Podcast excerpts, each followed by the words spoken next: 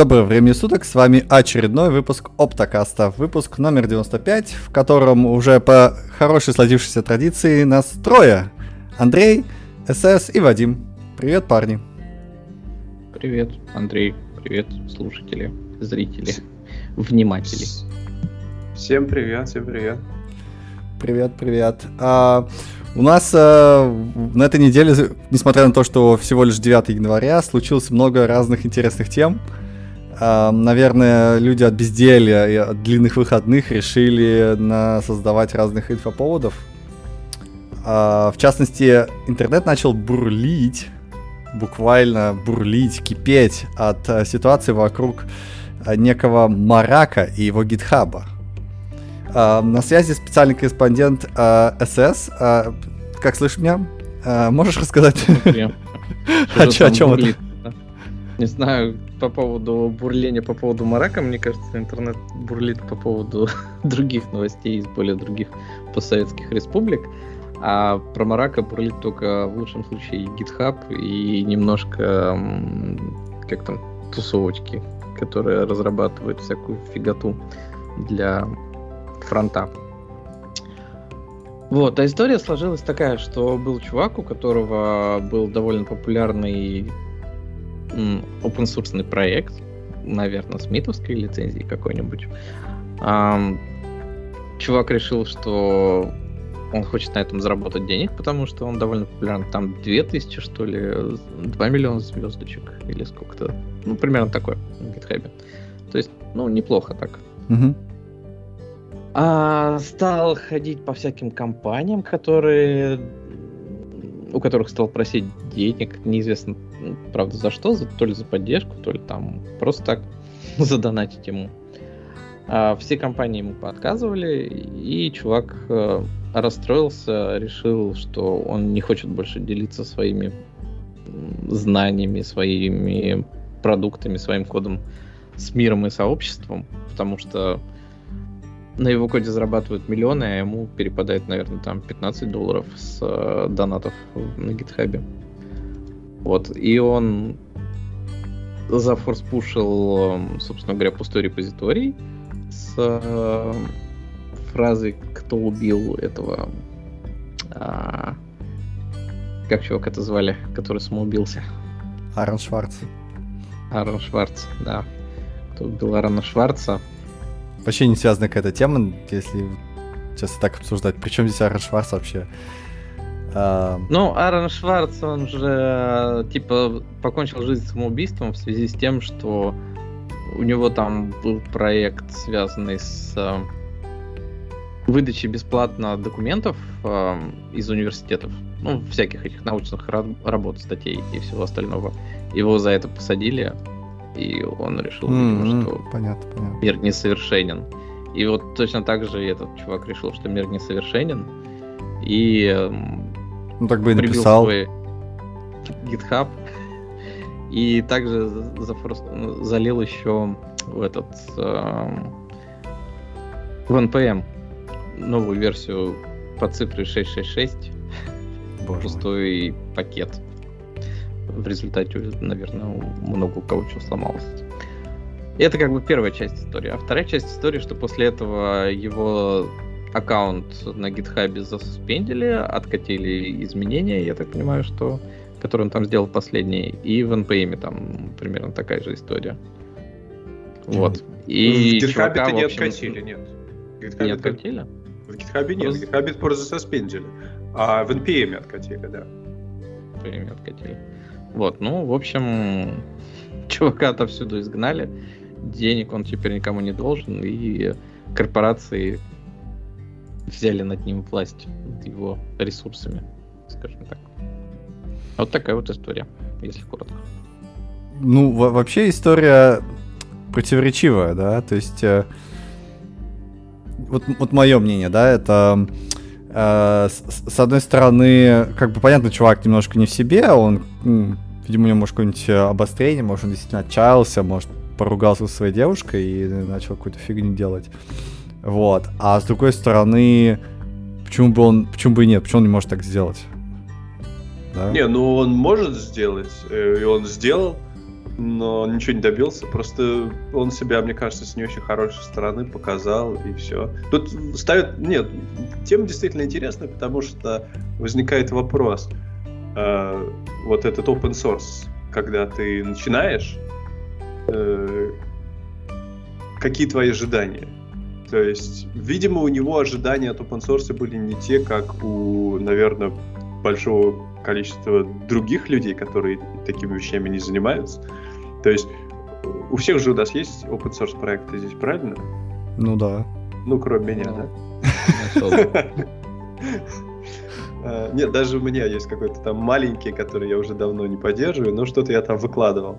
Э, просто когда выкладывают люди open source проект, вот у меня лично ну, есть полное понимание, что копируй, делай с этим что хочешь, да, и я выкладываю не потому, что я хочу на этом заработать деньги, а потому что ну, я считаю, что я вот это напишу, это может кому-то пригодиться, мне от этого просто вот, вот это греет душу. Просто что вот кто-то пригодится. Если там потом, ну, если бы у меня, наверное, был больше проект, было бы, наверное, больше мыслей на тему того, что а неплохо бы, чтобы я как-то опосредованно на этом заработал. Ну, то есть, тебя заметили, например, да, тебе там предложили работу, ты стал каким-то, ну, известным человеком среди своих друзей. Mm-hmm.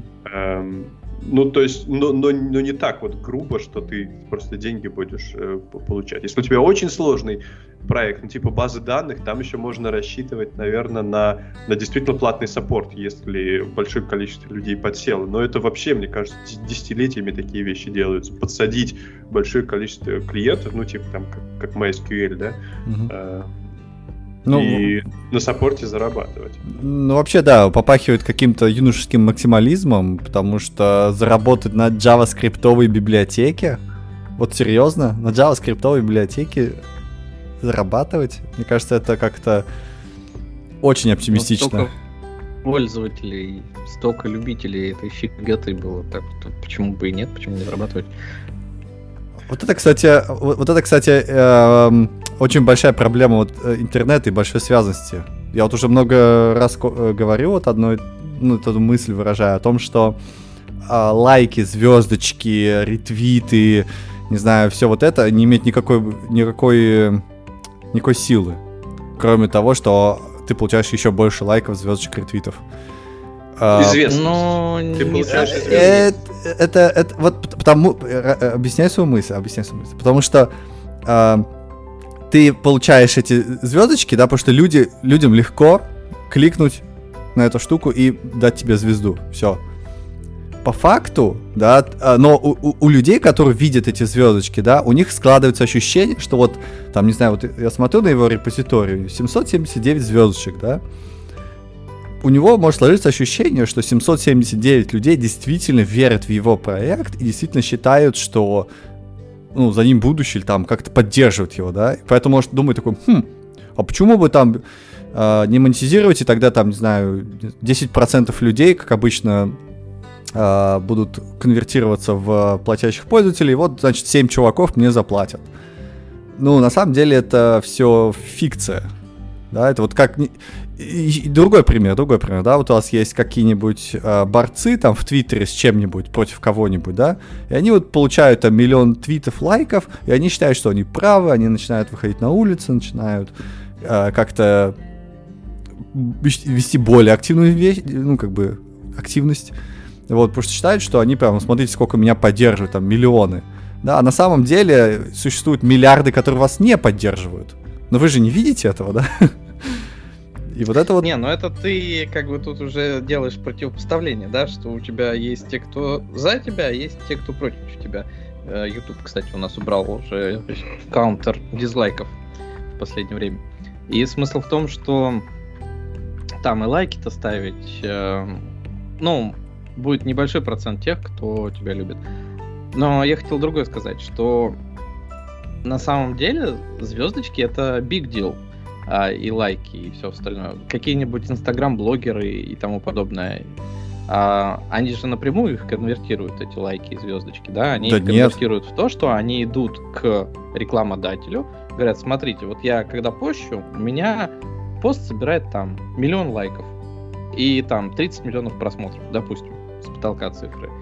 И если вы прорекламируете какой-нибудь товар, то вы получите вот такой охват аудитории. А у рекламодателей вот этот э, охват аудитории, он имеет определенную стоимость. Да? Если ну... это там еще целевая аудитория, то она э, придет и заплатит какие-то деньги. То есть э, лайки, они имеют свою конвертацию в деньги. Но ну... в данном случае это не та... Ну, то есть чувак просто говорит, что а, мне поставили лайки, поэтому мне должен кто-то заплатить денег. Ну, нет, ты придумай, как конвертировать, правильно? Ну, да... Причем у него самое главное, у него даже был классный способ это конвертировать. Это же мы не рассказали, но этот проект, это Faker.js. Он предназначен для того, чтобы генерировать, ну, вот какой-то тестовый набор данных. Типа, вот тебе нужно э, сделать тест, чтобы в нем взять какое-нибудь имя компании или имя человека, и ты говоришь, фейкер, дай мне имя. Ну, какое-то, ты не хочешь каждый раз сочинять. И он тебе дает это имя. Представляете, он приходит к работодателю, а хотите, чтобы ваше имя компании среди тестовых данных появлялось чаще? И там кстати, Джонсон и Джонсон. А, а кстати, вот, э, вот, вот это вот именно богатый. Вот это было бы прямая э, аналогия с Инстаграмом. Но у него э, именно вот эти звездочки на гитхабе или скачивание на, с NPM, это просто лайки ни о чем. Ты, ты не можешь пойти к... Нету рекламодателя, который будет платить ему за эти лайки. В этом и фишка. То есть в Инстаграме там, там схема другая. Там, э, поскольку э, блогер имеет э, какое-то влияние, да, инфлюенсер имеет какое-то влияние, да, вот эти э, звездочки, они как бы показывают уровень его влияния, и поэтому он может рекламировать что-то. А чувак э, видит эти звездочки, поэтому он как он может в open source проекте что-то рекламировать? Слушай, я пошутил про Ридби, а он, оказывается, этим уже занимался. Я открыл страницу, там вот этого Faker.js, так. Похоже, что это клон, там, где ее не удалили. И там реально в ритме есть спонсоры. И там Become sponsor and get your logo on our readme. Прикольно. Он реально пытался это делать. Он продавал вот эти вот иконки, mm-hmm. которые среди спонсоров были. Спонсор этого проекта. Ну или как пытался продавать, видимо. И там кнопочка из Become a sponsor. Ну, вот в том-то вся проблема, что чувак, видимо, слишком много энергии вложил, а выхлоп получил маловато. То есть маркетолог хреновый он в результате. Да, просто... Чего его так помпанул? Да, просто, не, не, ну, как бы, всем наплевать на имя в ритме в каком-то непонятном репозитории. Вот и все. И все эти скачивания не, с, с NPM, а это... Понятно, что на это наплевать, но имя в ритме ты продаешь, когда ты из серии хочешь хоть как-то привлечь к себе спонсора. То есть кто-то этим пользуется и готов тебе занести деньги, ты говоришь, давай я тебя в ритме добавлю, а, и там в 90% случаев тебе бы эти деньги и, и так перепали. Но так ты типа хоть что-то дал человеку за его денежку. Mm. Ну, да, это, это могло бы сработать, но не в JavaScript библиотеке. Там и, и у него там не, миллионы скачиваний не потому, что он там супер клево, а потому что так работает весь NPM и весь JavaScript мир. Они всегда все скачивают. Поэтому, не, типа... ну, наверное, все-таки у тебя не скачивают именно этот Faker.js. То есть она все равно была популярная библиотека. Но вспомни какой-нибудь этот Кадди. Ну. Который тоже сервер, который довольно популярный, и там чувак пытался в хедеры рекламу запихнуть. Ну, так его же зачмырили. Не особо получилось, да. В результате он все продал и даже не знаю, чем сейчас занимается. Но вот эта вот проблема, да, с open source, что ну, именно экономическая проблема, что даже если у тебя популярный проект, то ты не очень, ну, скорее всего, на нем заработаешь. Точно так же, как, не знаю, кто из больших корпораций у нас open source, но, типа, тоже не особо. Как и Dynamo DB, она не open source ну, не знаю, Linux много зарабатывает, как думаете? Ну, он а, не за... а... он же не коммерческая организация, то есть он все деньги, которые зарабатывает, он сразу тратит, то есть там нету цели э, в профит выходить. То есть там... Вики... Википедия. Ну, Википедия тоже самое, наверное, да. Все, а что... Вот, Но она коммерческая. Коль скоро мы упомянули Linux, вот пример другой э, человека, который контрибьютит в open source, да, э, Инго Молнар, э, мейнтейнер и разработчик, разработчик контрибьютора ядра Linux, э, написал письмо Андрей кидал ссылку, да? Да. А, про, про то, что он убил какое-то неимоверное количество времени, что-то больше, что 2020 года, наверное, на то, чтобы просто перелопатить э, структуру заголовочных файлов в ядре. О, вот. да, это, это, это, это. Ты, ты, ты, Вадим, понял, почему у него прирост начался? Ты же как раз тот, тот самый специалист. Я прекрасно понимаю, на самом деле, чем он занимался, потому что мы у нас на работе подобными вещами занимались в рамках нашего проекта, когда э, просто более грамотная э, как это сказать, более про грамотное распределение хидер файлов и CPP файлов и там вынес э, и э, собственно самих реализаций перенос CPP файл тебе дает прирост и, и если в его случае прирост был в два раза да, э, в компиляции ядра, то в нашем случае прирост был в три раза.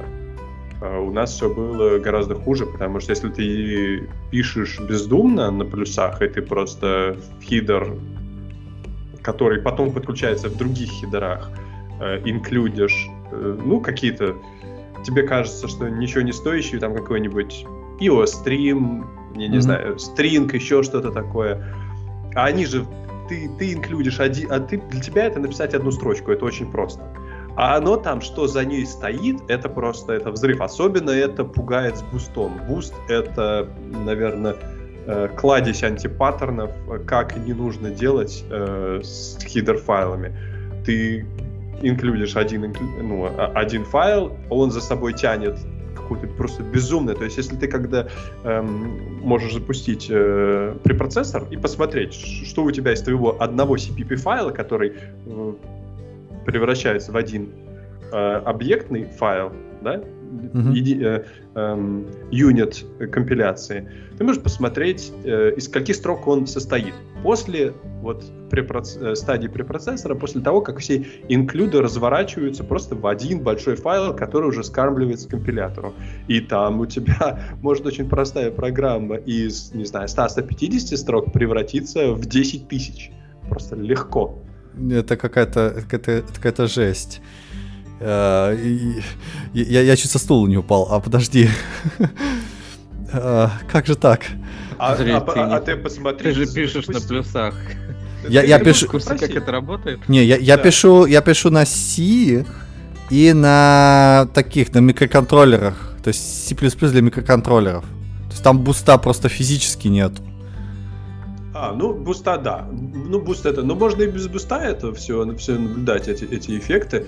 Если просто запустить э, GCC, mm-hmm. э, и чтобы он остановился на этапе э, препроцессора. Препроцессор, да? Да, я не помню опцию. В опцию, по minus i, если я, мне не изменяет память. Ну, может быть, я соврал.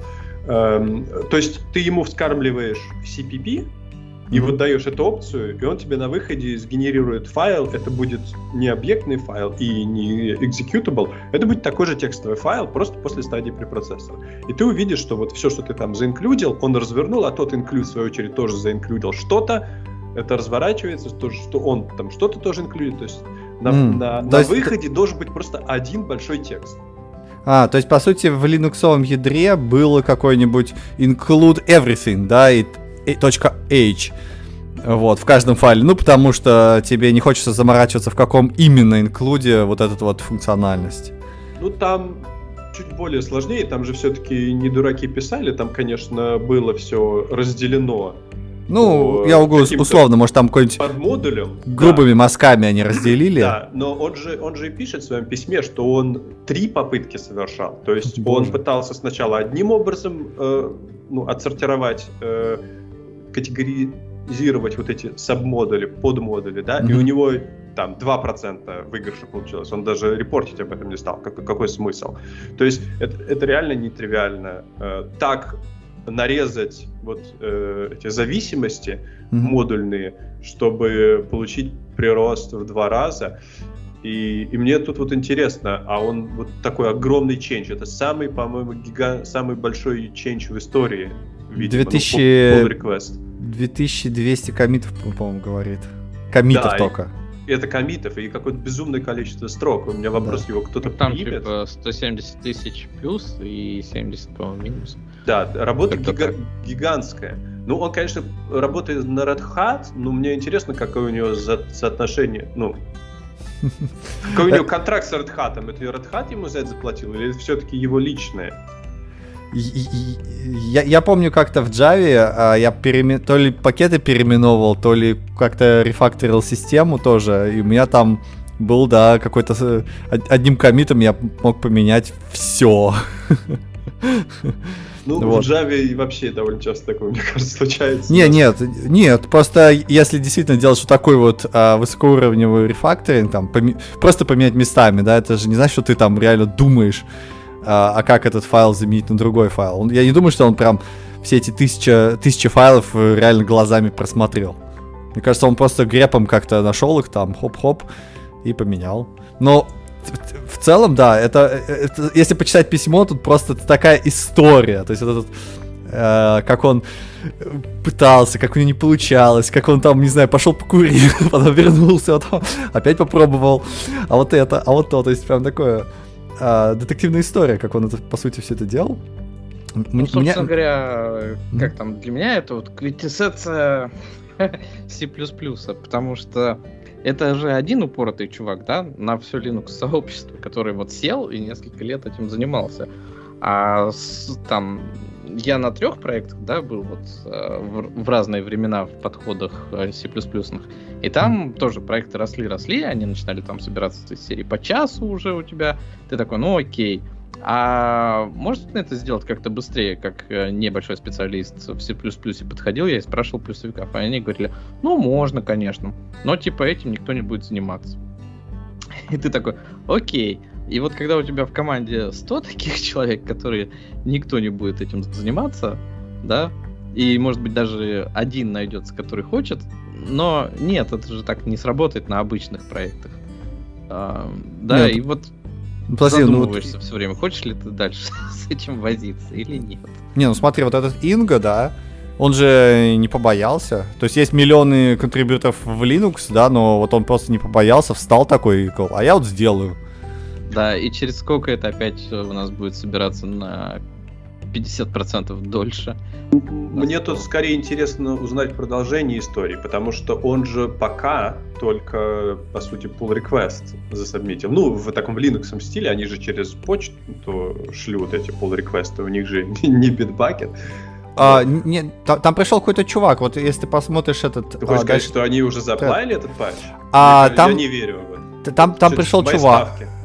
Там пришел Грег, Грег какой-то, и он тоже взял его этот э, изменений, попытался сам тоже скомпилировать, проверить, как все это работает, и говорит, что да, у него там действительно прирост есть, и он просто...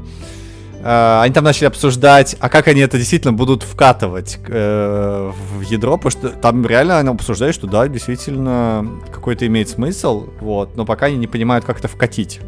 Да, вот это самая главная проблема. Э, мне кажется, что несмотря на потрясающие усилия, э, практически это Геракл расчистил конюшни, да, но я боюсь, что они не, не заплатят этот патч. Это вот, ну, просто потому, что такое безумное количество людей работает, и я даже не знаю, как он утрясет все конфликты, э, пока он писал этот год, и не знаю, насколько часто он синхронизировался с основной веткой, но, наверное, синхронизировался, и тем не менее, все равно, пока это ревьювиться будет, оно уже устареет. Это... Ну, да, да. Ну, я бы, я, я бы действительно как-то это каким-то кусочками, если это можно делать, делал. То есть он... Ну, Кусочками-то нельзя, в этом вся фишка. Не, ну почему? Ты можешь как-то просто скопировать один тот же файл, допустим. Один будет хидер оптимизированный, да, а другой не оптимизированный. Ты просто переназовешь его, типа, optimized. Просто код скопипастишь. Мне кажется, Нет? Э, это просто вообще тупиковая ветвь. Ну, какой копипаст нереально, не вижу. Ну, то есть, здесь можно только надеяться на вот таких, я не знаю, может быть, э, метров, как сам Линус, если он железной своей рукой скажет. Нет, вот, вот и все компании идут лесом, но мы это сделаем. Вот, только так. только диктатура.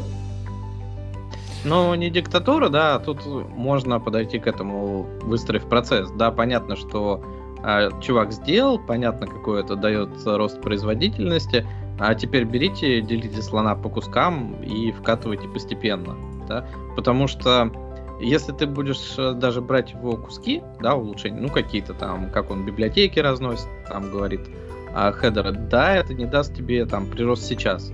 Но если будет команда, которая будет этим методично заниматься в течение там следующего года, то проект Linux получит этот буст.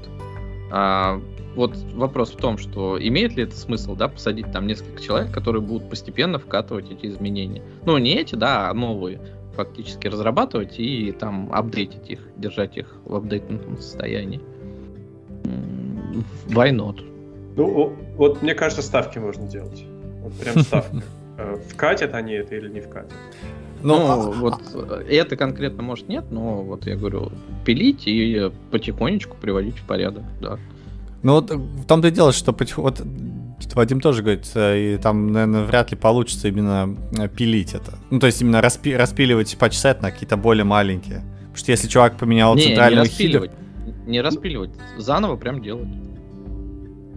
Ты ну, знаешь, надо сказать, что тебе нужно сделать, ну, вот садитесь и делайте заново. Потому что, ну, что чувак реально он зажестил, да? А, то есть а, такой длинный set, да, делать в отрыве там от всего процесса, как бы понятно, что это никуда не идет. То есть это явная не, но он, инициатива. Он, он, он же и написал, это, не, это на самом деле не патч-сет. То, что он прислал, говорит, это proposal. То есть он даже говорит, что, э, знаете, я тут не все архитектуру даже потрогал, потому что мне просто хочется понять, я вообще в правильном направлении последний год работаю или нет. На его месте я бы сделал точно так же. То есть, ну, э, да, предоставил какой-то... получил какой-то результат, ощутимый результат, да, да. который имел смысл уже оформлять в виде RFC. Что да. он сделал, да. Да, да. Вот. То есть, может быть, действительно, они сейчас э, покумекают там в рассылке и а, придумают, как это чуть-чуть, э, ну, по-другому сделать. И действительно, ну, то есть, я так понял, чуваки в целом говорят, что да, это правильная идея, ты в правильном направлении идешь. Теперь осталось только все это подчистить немножечко. Вот. Но а, я, я прям а, восхищаюсь этим чуваком, вот честно. Это, это просто очень круто. Все, э, как бы, взять такую большую работу и сказать, а вот я сделаю. И вот сделал. Вот. А особенно а, уменьшать время компиляции, не знаю, у меня может быть какой-то пунктик по этому поводу, но а, мы много времени тратим и вообще ресурсов и мощностей, да, вот и при, при сборке а, на вот эти вещи, которые, ну, мы можем не тратить. Вот. И если их Представляете, да, то есть если чувак там оптимизировал сборку в два раза, то во всем мире все эти линуксовые ядра стали собираться в два раза быстрее, все начали выкатывать релизы в два раза быстрее, все начали там, не знаю, находить баги в два раза быстрее. Ну, это... И скорость света стала в два раза быстрее. На, ну, со скоростью света, наверное, так, так, так не работает. Но в вакууме, да она уже быстрее не ставит. Но в целом... А, ну тогда мы можем э, на другую новость перепрыгнуть, что компания сделала в два раза э, как быстрее, не быстрее, в, э, батарейку в два раза больше емкости. Батарейку для машины Tesla Model S. Ну давай, Сделали расскажи, про что прототип. это а, да. Кто у нас специалист по Теслам? Э, компания э, Startup One, да, она заявила, что они сделали прототип батарейки, и они опробовали этот прототип на э, машине Tesla Model S. Э, в общем-то, единственная причина, почему это Tesla Model S, это потому что э, сама машина, ну, корпус ее э, достаточно имеет небольшое сопротивление воздуха. Ну, то есть сама машина, она оптимизирована уже. Аэродинамика. И Аэродинамика хорошая, да. И второе, она большая достаточно, чтобы в нее можно было большую батарейку уместить. Э, машина достаточно широкая, длинная, да, вот. И вот они положили туда новую батарейку, и на ней проехала Tesla Model S 1200 километров против э, стандартной батарейки, э, там есть какие-то, наверное, long range, по-моему, она ездит э, 500 или 600 километров, ну, mm-hmm. то есть в два раза меньше. Слушай, а они положили просто более толстую батарейку или они положили другой химический состав? Э, нет, они положили э, химический состав, я так понимаю, такой же, но они ее каким-то образом по-другому э, организовали ячейки внутри. Э...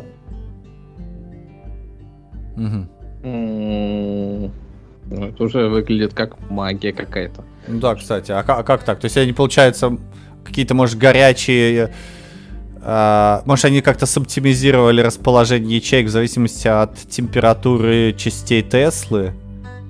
Э, в новости, к сожалению, не очень много там, Потому что стартап, да, это каким, скорее... каким образом? Они, наверное, скрывают э, детали. Ну, они пишут, что они, например, там убрали... Э, у них цель убрать никель и кобальт э, из нее. То есть все-таки немножко они что-то там, да, э, меняли. Но вроде бы это все то же самое литье. Ну, они говорят, у нас цель э, зареинвентить э, химию батареек. Да, ну вот а, как конкретно они не говорят. ячействую архитектуру. Вот, просто, ну, если возвращаться к тому, что я знаю про батарейки, я, конечно, небольшой специалист, да, но в целом у нас батареек просто адское множество. А, и у них есть стандарты еще, кстати говоря. Помнится, как-то лет 7, может, назад, да, или когда-то тогда э, господи, вылетела из головы фамилия, как зовут наша все-то? Кто у нас Теслу делает? Эллен Маск. Маск, да, тьфу. А, так вот, Маск спросили, типа, а почему вы взяли именно эти батареи, а не какие-то другие? А, и он ответил, что потому что эти батареи, они отвечают там а, тем показателям, которые, к которым мы стремимся, да? То есть у них же там тоже большой выбор. И они как бы не дураки, почему они выбирают эти, а не, допустим, которые там не 1200 хотя бы миль дают, да, 1200 километров, Километр. а там 600. Сейчас у нас сколько? 300 там примерно миль? Километров или, или миль? Если в километрах, то Tesla Model S проезжает вполне себе 500 километров. Ну, типа, вот почему 500, а не, допустим, 900, да, вот наполовину. То есть наверняка можно взять какие-то батарейки и тому подобное.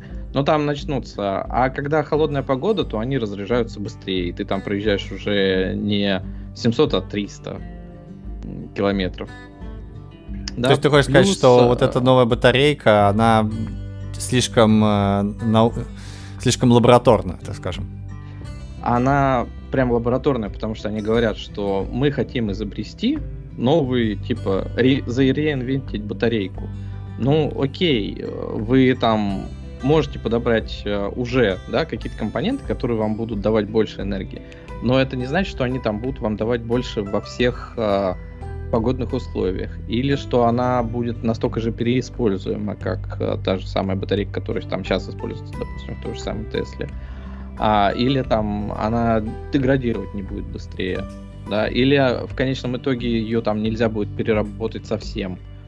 А, то есть э, тут вот проблема в э, том, чего ты добьешься, да, и какие у тебя будут с этим последствия. Ну, да, окей, они создали батарейку, которая 1200 проезжает. Но а что, весь остальной мир не может собрать такую батарейку? Ну, скорее всего, как бы могут, могут и больше. То есть... У меня тут, кстати, эм э, друг, другой вопрос. Э, когда ты хочешь э, исследовать батарейку, ты говоришь, что вот у тебя есть э, какая-то научная работа, вот у тебя есть там студенты, вот есть химический процесс, э, и когда ты изобретаешь батарейку, ты изобретаешь ее просто как чистую химию. А при чем здесь Тесла? Почему чуваки решили поставить ее на Теслу? Почему они там не показали, вот смотрите, электролиз тут идет такой-то силой там, или вот еще что-то. А, может, Но это именно мне кажется, что это применение... новость, это такая, типа, реклама, да? То есть это, скорее всего, Да кто не- делает? Ну, какие-то ученые, раз они тебе с химией возятся. Ну, да? подожди, ну, чтобы- это, э, механик из гаража Чтобы поставить ее в Теслу, чтобы поставить тебя в Теслу, тебе нужно прям провести нехилую такую интеграцию. Может, они Да. как раз эти чуваки и говорят, что они берут текущие технологии, которые вообще уже есть, и пытаются реинтегрировать это именно в такой вот форм-фактор под названием Тесла. Ну, новость, Нет. да, она, наверное, выделяется именно тем, что если говорят, ну, куча уже было новостей о том, что они делают новую батарейку, и вот она в лаборатории показывает такие-то. Одно дело в лаборатории, а другое дело все резонно им замечают. А вы в машину воткните и покажите. Вот эти воткнули в машину и показали, и как бы она проехала. То есть это немножко следующий степ с той точки зрения, что оно едет и едет дольше. То есть она Мгм. прям реально ехала. Она не просто там в лаборатории, они э, подключили и сняли какое-то там э, напряжение и вот вот вот э, какую-то емкость показала. Да. То есть все-таки это лучше. Но если действительно вспомнить основные э, проблемы, которые Tesla исполь- и- испытывала, это э, собственно, дешевое производство. Здесь же в статье, кстати, не совсем не написали, а сколько это будет стоить. А это зачастую гораздо важнее, чем емкость. Ну да, да. если Не, она они в говорят, два раза Мы- мощнее, а в мы три раза дороже. Производить их в Северной Америке. И мы верим, что это может быть экономически выгодно. А вон ты То есть, ну, да, they want to believe в данном случае. Но тут еще раз, проблема в том, что это стартап, да, а, то есть э, двухлетний стартап в, в Мичигане. Соответственно, почему в Тесла? Ну, потому что им нужно было привлечь деньги. А в Теслу ты ее поставил, все, ты говоришь, как бы, вот, смотрите, вот оно в Тесле катается. Им так проще, чем просто сказать, мы в лаборатории что-то получили. Да, а если бы они были, конечно, просто учеными, они тоже могли бы в Теслу поставить, просто потому что им грантов нужно получить там от кого-нибудь. Они бы, может, от Теслы получили грант. А, Хайповенько, да. Ну, вообще, да, То логи- есть, хайп обычно. То есть они, они, они просто дви- движутся на на- оседлали волну хайпа и как бы а, дви- движутся. Оседлать, Ну, так. Ну да, да, да. Ну если ты просто скажешь, что смотрите, вот смо- тут ни- никель кадмий CLOH, там, не знаю, в пробирке, смотрите, как это классно, то никто не поймет. А если скажешь, что смотрите, в Тесле проехали, все таки о, круто. Вот. Надо а надо была денег же еще, кстати, Да, да, да. история с э, тем, что у Tesla должны были быть сменные батареи. И Маск представлял эти заправки, на которых за 5 минут тебе батарея меняется. Чем это все закончилось? Ну, видимо, Они- ничем. По ничем, да. Они поняли, что это э, мертворожденная идея, и они от нее отказались. И вообще, ну, они не просто отказались, а они пошли совершенно в другую сторону. Теперь э, весь мир э, с придыханием ждет эм, новой архитектуры Model Y. По-моему, с Model Y они собираются делать первую машину, в которой батарея и корпус батареи будет э, несущим корпусом конструкции самой машины. То есть сейчас батарея это, ну вот, что-то такое там болтается, то есть вот есть, э, собственно, несущий корпус, да, Мгм. и к нему при, приделана винтами эта батарея, то есть это как груз такой. А, и, и то, и другое, ну, получается немножко глупо, потому что батарея, она довольно-таки жесткая сама по себе. И, и у тебя плюс еще есть э, ну, сама рама машины. Ну, это не рама, да, это вот именно конструкция э, несущей машины. Они хотят это объединить. Собственно, то, что в авиации делают уже давно.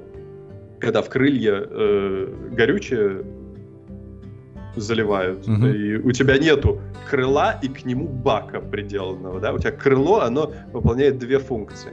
Это естественное развитие технических систем, да, еще Альтшуллер в своей книге про э, теорию решения изобретательских задач э, вывел закон, что в конце концов у тебя должны объединяться э, конструкции, и одна конструкция выполнять две функции. Вот Мгм. и в Тесле тоже будет выполнять две функции рано или поздно. А, А как они будут, кстати, менять вот эти вот э, они аккумуляторы? будут. а То есть, то есть там получается а, у батареи есть по сути два корпуса. Один внешний жесткий, а другой внутренний вот эти маленькие ячейки, которые Да, изменяется. есть эти внутренние маленькие ячейки, И э, в своей презентации Tesla же и говорила о том, что они делают батареи One Million Mile Range. То есть э, батареи, которые будут ходить миллион миль. Ни одна, наверное, бензиновая дизельная машина так долго не ходит. И они... То есть вот у них таргет mm-hmm. такой, чтобы их батарейки работали миллион.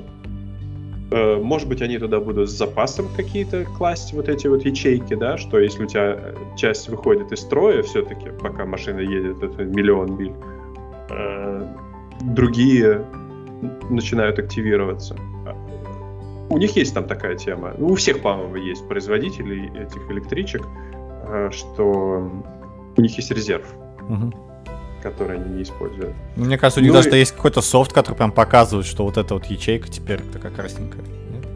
Какой-то ад- админский, наверное, есть, да. Как, как с SSD, да, дисками. Не, ну, неплохо, неплохо. А если уже говорить про, про волну хайпа, давайте, чуваки, Web 3. Да, я тоже считаю, что хайп надо похайповать. Надо, надо, надо похайповать. А, вы помните Web 2.0? Как помню его я.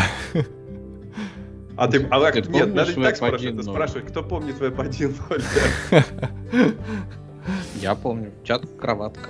Чат кроватка. А я, а я помню бойцовский клуб. Что ты? А, Помните бойцовский да, клуб? Было защитить яйца. Любой БК. ценой. БК, да, да. А, Web3. Это, это, это, мне кажется, это сейчас разговоры из серии а, метаверса. Вот из той же оперы, что вот чуваки придумали какой-то хайповый э, хайповое словечко, и все внезапно подхватили и начали это обсуждать, и каждый начал вкладывать туда, что он думает, и как-то все это подогревается какими-то деньгами, естественно, все это, и маркетингом больших компаний. Статья, статья некого Moxie.org. А... Moxie.org. Да, да. А, я, наверное, буквально... Вы, вы читали, да? Вы читали статью? Да, да. Да, а вот. Я буквально скажу общее впечатление, что несмотря на весь хайп, который вот и невменяемые там э, обезьянки на аватарках э, существуют вокруг Web3, NFT и вот этих крипто, крипто сообщества, да, мне кажется, вот эта статья это просто островок э, рациональности, который вообще существу, существует, э, и при этом э, чувак достаточно, ну, так, рационально подходит и обсуждает э, какие-то концепты, которые ему предлагает это Web3. Вот. И э, анализирует это не просто на уровне чуваки бежим покупать, да, а анализирует это с точки зрения какого-то долгосрочного э, развития. Вот это мне очень понравилось, потому что настолько продуманного и взвешенного решения я давно не читал. Вот. Ну, это же Мокси, который основатель э, сигнала, чуть ли не основного конкурента Telegram. Так что это еще не, не просто какой-то Мокси.орг, а это чувак известный. Как там, это очень большое заявление, что соперник Телеграма, потому Разве? что у а сигнала у него прям база по сравнению с Телеграмом очень маленькая. Телеграм это у нас скорее соперник какому-нибудь э, WhatsApp и тому подобное. А сигнал это для всяких криптопанков. Все-таки это очень уникальная история, которой простые люди никогда не будут заниматься. Подожди, а, а ну, разве все журналисты не ушли туда? Мне казалось, да, я просто слышал, я сам даже не ставил сигнал, но я слышал, что вот когда WhatsApp лежал один день, да, была новость, что все пошли заводить аккаунты в Телеграме и в Сигнале. И я тогда подумал, ну если вот здесь появилось слово «и», то, наверное, это что-то значит. Ну, просто там, допустим, если брать историю с журналистами, то это довольно а, уникальный кейс, потому что журналистам нужно из серии скрывать свои источники, и поэтому сигнал им подходит. Но там твоя мама не пойдет скрывать переписку с тобой про то, что купить э, на завтрашний ужин, да, в сигнал. Она скорее там, она и в Телеграм, конечно, не пойдет, но в Телеграм скорее большая вероятность. Вот, поэтому Мокси, он как бы имеет отношение к криптомиру, да, а сигнал его тоже имеет отношение какое-то к криптомиру, но это не конкурент Телеграма. То есть это настолько далеко. Ну, что прям... Да, тем, тем, тем не менее, чувак а, тоже такой а, возмущается, что все это криптовалюты, криптокошельки, крипто NFT и прочее, на самом деле не имеет к криптографии вообще никакого отношения. Ну, он, я бы не сказал, что он возмущается. Он, э, мне кажется, очень дельно действительно замечает это. А, Интересно, между прочим, ну вот я прочитал статью, мне чем она понравилась, она как-то перекликалась с моими мыслями, потому что, ну, когда вот все эти технологии новые появляются, ты пытаешься осознать и для себя как-то простыми словами объяснить, а что же это такое. И меня брат, в частности, спрашивал, э, ну, расскажи вот простыми словами, вот что вот это вот NFT, вот эти криптовалюты. И если с криптовалютами ты еще более-менее понятно, как оно там работает, то вот эти вот децентрализованные аппликейшены, которые строятся там на базе Ethereum или там еще есть э, криптовалюты, которые эм, позволяют тоже строить децентрализованные аппликейшены. То есть когда ты в блокчейн код записываешь, да, mm-hmm. и этот код там должен автоматически выполняться. Solana вот еще есть тоже э, криптовалюта, которая то же самое предоставляет. Эм, еще несколько и мне всегда ставил вопрос, и он мне резонно спрашивал, ну ты же не можешь туда блокчейн много кода положить, да? Туда кладется mm-hmm. очень примитивный код, что, ну какой там, например, если баланс человека, ну какого-то кошелька, вот привязанный, естественно, к той криптовалюте, ну, Ethereum, в частности, mm-hmm. там, достигает какого-то значения, то выполни какую-то простую операцию, да, и, и какая-то простая операция может быть. Она может быть либо э, переводу денег с одного кошелька на другой, либо уже дальше требуется какая-то помощь извне. Ну, то есть какой-то триггер, она, она может поднять какой-то флаг или еще что-то, я так понимаю. И дальше сервис извне, сервер, должен за тебя что-то выполнить ну, ну, например, у тебя есть завещание какое-то, что если человек эм, умер, у тебя деньги должны э, равномерно между его детьми э, распределиться. Э, но вот этот, что он умер, ты же не можешь в блокчейн записать. Тебе это какой-то внешний сервер должен. Конечно, да. Вот, вот, вот, вот это, кстати, я, я тоже считаю, что одна из основных э, проблем э, всей вот этой криптомании в том, что э, с деньгами-то все понятно, да, то есть ты можешь сказать, что вот эта вот э, строчка в базе это деньги, да, это и нормально, ты живешь в, в рамках этого э, э, всего этого блокчейна, да, а вот когда ты начинаешь блокчейн применять э, к внешнему миру, да, там, а мы давайте с помощью блокчейна будем отслеживать грузы, которые переводятся морским путем. Почему? Как, как они будут связаны между собой? То есть ты не имеешь влияния Э, блокчейн не имеет влияния на внешние системы. Точно так же, как и внешние системы не имеют влияния на блокчейн. То есть зачем? Э, вот. Да, ну, и, то, то есть получается прокси... Система влияния.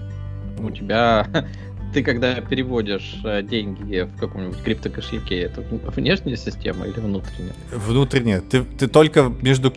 Ты, по сути, когда переводишь деньги, ты с одной э, аккаунта, то есть с одной э, строчки в базе переписываешь на другую атомарно, да, в рамках все, то, все, все, все той же, э, все того же этого блокчейна. Ну, а с транспортировкой груза ты когда а, у тебя вот представь не кошелек, а фигня, которая а, сканирует QR-коды на посылке, угу. и а, ты сканируешь, а, что гру- контейнер прибыл в порт. Такой так. Это внутреннее или внешнее воздействие? Внешнее. Ты взял не тот а контейнер, отсканировал и все. Да, у тебя кошелек все. у тебя внутреннее. А, а потому что в кошельке ты не можешь ошибиться, понимаешь? То есть ты тоже можешь ошибиться, да, по сути, ты можешь на другой кошелек перевести, да. Но а, с точки зрения блокчейна это будет валидная операция. А когда ты ну, говоришь, что... Контейнера, это примерно такая же да нет. операция. Нет, нет э, блокчейн видит по-другому. Тут вот и, собственно, статья, она об этом, о том, что как только у тебя начинается взаимодействие блокчейна с внешним миром, у тебя возникает какой-то промежуточный сервер. у тебя нет возможности клиент, чтобы клиент свою транзакцию вот сразу отражал в блокчейне. Тебе нужен сервер. А как только у тебя появляется промежуточный сервер, у тебя сразу появляется факт доверия. И э, проблема ну, вот, всех децентрализованных аппликейшенов, она заключается, собственно, в доверии к конкретному серверу, и значит, мы возвращаемся в Web 2.0. ну, то есть мы никуда не ушли, нету никакого Web 3.0. И это, по большому счету, какая-то фикция этого Web 3.0. Все еще все держится на доверии к конкретному серверу, который тебе дают э, ну, вот, ну просто какую-то услугу осуществляет. Свое какое-то вот видение этого всего пишу, да. А почему это все... Ну, то есть тут просто надо делить на несколько вещей, которые сами по себе, наверное, интересные и хорошие технологии, да, а вместе они вам вот дают вот эту вот всю Web 3.0 или Web 3 а, историю, да. Первое, что ты говоришь, а, нельзя доверять, да, кому-то. Ну, то есть у тебя вопрос про доверие. А за это отвечает как раз криптоподписи, что у тебя есть закрытый ключ, открытый ключ. И все, что ты подписываешь своим закрытым ключом, да, ты можешь удостовериться, потому что у всех есть эти открытые ключи. Ты знаешь, что вот это там, не знаю, этот сайт это тот самый сайт, который должен быть, да, потому что он подписан. Знаешь, в чем прикол? Так верно, но ты должен все равно доверять этому не, сайту, не, что там внутри себя, нет, будучи нет. супер подписанным, делает то, что ты ожидаешь. И он классно это продемонстрировал на примере NFT и всех вот этих вот так картинок, которые Нет, как раз наоборот, чуваки. Вот он и говорит, что там нету подписи. Понимаете? Когда сейчас говорит, что не, не. там есть подпись, вот вы там э, под, подписываетесь этим ключом, там все доверяют. Да, э, так работает, например, э, PGP э, имейлы, да, то есть ты через Э, посылаешь эти PGP имейлы через э, открытые системы, да, и только тот чувак может прочесть. Ну, вообще, end-to-end шифр... криптография. А чувак говорит, что весь NFT а, построен на основе того, что есть URL, просто гребаный URL. Ну, я бы сказал так, не весь NFT, а тот конкретный NFT, который предлагает э, вот этому централизованному ну, серверу OpenSea. Вот они так его реализовали. Да, Это да. на самом деле не, не атрибут NFT как такового. Придет другой сервер и сделает это более грамотно, по уму. Ну но да, но, но сейчас, его, да, сейчас... Его удивляет то, что никто не обращает на это внимания, то, что люди тратят миллионы за то, чтобы у тебя в блокчейне лежало просто URL. Да. Да, а, а, а, тупой URL. Ну, даже... Совсем. Люди тратят миллионы не для того, чтобы у них лежал URL, а для того, чтобы эта картинка принадлежала им. Они платят не за технологию, они платят за а, как бы то, что происходит. И ну, подожди, у людей а что значит, да не, подожди. А что значит картинка принадлежит им? Не, ну ты, мож, ты можешь выкупить какой-то, да? Да. Да, но по какой юрисдикции, если мы говорим о децентрализованной блокчейне по всему миру? Ну ты придешь в Уругвай, я возьму эту картинку, распечатаю и еще раз продам. Она реально им не принадлежит. Единственное, за что да. они платят деньги, это за то, что в блокчейне написано, вот этот ключ какой-то сумасшедший, и этот чувак знает, что это его ключ. И ему принадлежит этот URL, а по этому URL лежит картинка. И они доверяют вот этому сервису OpenSea, что по этому URL всегда будет лежать эта картинка. Да. А, а и в этом ты проблема может а, NFT. Облажаться смысл в том, что ты платишь картинку. за право владения. То есть, да, тебе никто не говорит, в каких юрисдикциях, да, тебе не говорит, а как ты докажешь, что, ну, то есть, а какой-нибудь суд примет, а, допустим, вот эту запись где-то в NFT, но смысл именно в том, что платят именно, да, что я владею этой картинкой, что, может быть, теоретически когда-нибудь, когда это все пропишут в законах там или еще где-то, ты сможешь доказать, что вот эта первая обезьянка там, рассерженная или какие они там были, она именно твоя. Не, тут э, смотри, чуваки, тут просто два, два, два, две вещи. Первое это э, легальное обязательство и факт купли-продажи. То есть вот, например, ты можешь прийти, э, не знаю, в любой сток, да, и купить фоточку, и купить права на нее, да, и это как бы у тебя есть договор, там купля-продажи, ты можешь доказать в любом суде, что вот это действительно твое, э, вот. С NFT такая же штука, да, если ты хочешь купить мем, ты точно так же идешь и оформляешь какие-то отношения, навер... наверное, я не покупал. Ну, очевидно, ты как-то оформляешь отношения по купле-продаже. Давай я тебе продам. Да. Вот. Как это потом э, весь мир видит, это другой вопрос. Вот то, что URL лежит в, в, в блокчейне, да, это то, как весь остальной мир видит твое пользование. Ты можешь выставить это в галерее, да, то есть у себя сделать э, в доме в своем четырехэтажном э, особняке, вот, сделать картинную галерею, да, выставить это все как э, картины и говорить, что да, это мое. Вот, и вот мой, собственно говоря, кошелек, в котором все это лежит. Вот, и, и все могут скопировать, да, монолизу тоже можно скопировать, но вот. Просто это способ отображения, но то, вот этот именно способ отображения, он просто плохой. ну, то есть он вообще ну, никакой. Но э, это в данном случае, да, данная реализация NFT. Но тут, возвращаясь, какое вообще отношение имеет NFT-то, да, к э, нашему этому Web 3.0, потому что подразумевается, что это лежит в блокчейне. А в блокчейне оно лежит зачем? Как раз для того, чтобы оно было распределено. То есть ты мог из любого места проверить теоретически, что да, это работает, да, а не какая-то там организация типа Сотби какой-нибудь, да, который там торгует ценностями, а сказал, что да, этот чувак вот купил этот лот. А это вот какая-то распределенная фигота, запись. Ну, записная книжка распределенная. Да? И что оно защищено именно от подделок, потому что оно распределено. Ну, то есть, ну, да, вот поэтому прикрутили эти NFT к Web 3.0. Да не, мне кажется, она из-за... Там не, не подделка тебе важно, а именно э, право владения.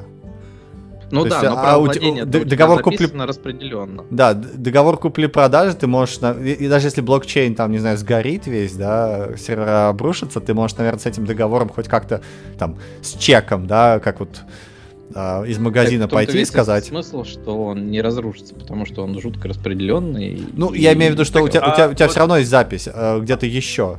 А, а, а мне кажется, что это как раз вот неправильно считать, что он есть везде, поэтому не разрушится. Он как раз эта картинка, она зависит от конкретного сервера OpenSea. Если они, вот завтра туда упадет атомная бомба, не будет этой картинки. У где-то там у кого-то останется, что да, такой-то чувак владеет картинкой по такому-то РЛ. Но у умер, туда упала бомба, извините. Да. Но Кстати, это всего лишь неправильная реализация NFT, да? Ну, то есть... Не, не, не, не, там принципиально проблема СС. А не проблема а. А чувак об этом и говорит, что как только ты начинаешь строить чуть более, э, ну, сложное какой-то application на базе вот этих вот decentralized app, то есть на базе, например, Ethereum, у тебя сразу возникает какой-то сервер, от которого ты зависишь. И почему-то, и он заостряет внимание, люди не обращают внимания, что этот сервер, он не децентрализован, он центральный. И никто не, не уделяет внимания и не пытается никакую-то инфраструктуру придумать о том, чтобы коль скоро мы все равно будем зависеть от серверов. Сервера должны быть распределенные, то есть все это должно, вот это одного блокчейна недостаточно э, и вот Ethereum, нужно Ethereum и еще какой-то распределенные структуры серверов, которые будут реально хранить эти application ы, выполнять и не принадлежать одной компании. Очень важно вот это, не принадлежать одной компании. Несмотря на то, что какая-то компания сделала его. И вот этого нету. И, и пока Но... это не будет сделать, мне кажется, говорить о, ну это уже мое мнение, о Web 3.0 рано. Так вот и этот чувак такой же, да, но тут весь подход в том, что большинство людей про это не задумываются, потому что они вообще не знают, как это работает. Да. да? А те, кто верно. про это задумываются, они, ну то есть, э, вот у него подход, что если оно сейчас не работает так, как типа нам говорят, да, то это все чушь, профанация и тому подобное. Большинству людей на это плевать вообще, как оно работает. Они заплатили деньги, они получили там что-то в, в ответ, да. А те люди, которые смотрят на это с позитивом, типа меня, ну то есть почему я к этому нормально отношусь, что оно работает не так, как задумано, ну и черт бы с ним. Потому что понятно, что это первые шаги какие-то вот этих технологий распределенных и, э, и тому подобное. Да, оно работает сейчас не так. А что будет через 15 лет? Сколько у нас лет прошло между Web 1 и Web 2? Да, а сколько лет также примерно пройдет и там между Web 2 и Web 3? Да, постепенно эти технологии будут развиваться, там... будут э, децентрализовывать это все. Также будут там разносить тебе блокчейны по э, сотовым телефоном во всем мире, да, и как-то там это все рассчитывать. Э, Но если это не подпитывается деньгами, вот которые NFT сейчас привлекают внимание, то оно никуда и не будет развиваться. Никакая технология не пришла, что э, да, вот она все работает, давайте заносите деньги, и она не будет никак меняться. Там, та, не, нет, как раз вот э, смотри, чувак э, и пишет, э, NFT это как бы в чем классность, э, в чем э, особенность этой статьи, что оно не только рассказывает конкретный пример, что у него украли там фоточку и он там подделал, а то, что он говорит еще и описывает некие фундаментальные законы физики, которые не позволят сделать э, такие distributed systems, ну, распределенные системы. Понимаешь? Он говорит о том, что, смотрите, мы сейчас делаем э, децентрализованную штуку, email. Но кто сейчас делает email сервера? Никто. Почему? Это правильная вещь, да? Это хороший протокол, да? Который уже придумали, который уже децентрализованный по своей натуре. Вот. Но никто не ставит сейчас email сервера. И никто не будет их ставить, потому что есть Google, и твое письмо, скорее всего, зареджектится там. Вот, ты используешь какие-то уже готовые. Так и, так и тут. Да, эти технологии будут развиваться, да, мы сделаем distributed, но потом все равно будет, э, люди будут хотеть централизацию. Это первый закон физики, тот он прям подчеркивает. А второй закон физики э, говорит о том, что технологии распределенные, хоть какие-нибудь, да, хоть тут ты придумаешь более-менее распределен, тот же email, он говорит, они э, очень медленно меняются, невероятно медленно меняются. То есть ты, например, хочешь себе, там, не знаю, какую-то фичу, но ты не сможешь ее сделать, потому что все во всем мире должны эту фичу тоже сделать. Да, то есть именно поэтому email протокол, вот эти SMTP, POP3 и MAP, это настолько древнее говно мамонта, извиняюсь, которое не меняется вообще никак. Почему? Потому что это проблема децентрализованных систем. Ты не можешь ее начать менять, потому что все остальные не поменяли, а все остальные не меняют, потому что ты тоже ее не меняешь. И вот вы все буквально э, остановились, так сказать, в какой-то точке. Все. Технология почти не, не меняется. Вот. Так и тут. Вот ты придумаешь децентрализованный NFT, правильный, вообще супер замечательный, и он больше никогда не поменяется. Потому что все. А, а когда у тебя есть центральный сервер, у тебя есть сервис, допустим, какой-то, тот же Gmail, да, он говорит, на самом деле у вас там уже давным-давно не SMTP, а наш собственный бинарный протокол, который быстрее вы там можете делать всякие флажки, календарики и прочее, и это все не тормозит и быстро работает. Конечно, люди будут использовать Gmail. Зачем вот этот email старый и непонятный, который это все не умеет? Это Но фундаментальный закон физики, по сути. Децентрализация, она же тоже имеет свои моментики, почему оно работает. Какой-нибудь тот же самый Ethereum, который у нас сейчас переезжает с POV на POS, да? Угу. Ну, вот это молодая технология, с одной стороны, с другой стороны, а, она уже немножко закостенела, потому что они переезжают уже там три года или два, да? Но они же переезжают, и это происходит за счет того, что все те, кто пользуется, ну там, грубо говоря, ноды Ethereum, они там начинают, а мы поддерживаем такое изменение? Они там все ставят флажок, поддерживаем. А когда там 90% сети поддерживают, они берут, меняют что-то в поведении сети. То есть, ну, вот это квинтэссенция, не знаю, демократии у нас, что ли, ну, получается. Ну, не, я, я не говорю, что оно не меняется, я говорю, что э, оно будет меняться медленнее, вот просто заведомо медленнее, чем любое коммерческое там, или, не знаю, централизованное решение. Вот. А когда оно меняется медленнее, то люди бегут туда, где есть новые фичи, где можно отправить э, новый смайлик, э, двух держащихся за руки людей, там, и вот эту вот прочую фигню. Потому что людям, ну, так, так люди устроены. Вот. Ну, тут можно поспорить, что люди бегут туда, где им удобнее чем-то пользоваться, а, но если им это не интересно, да.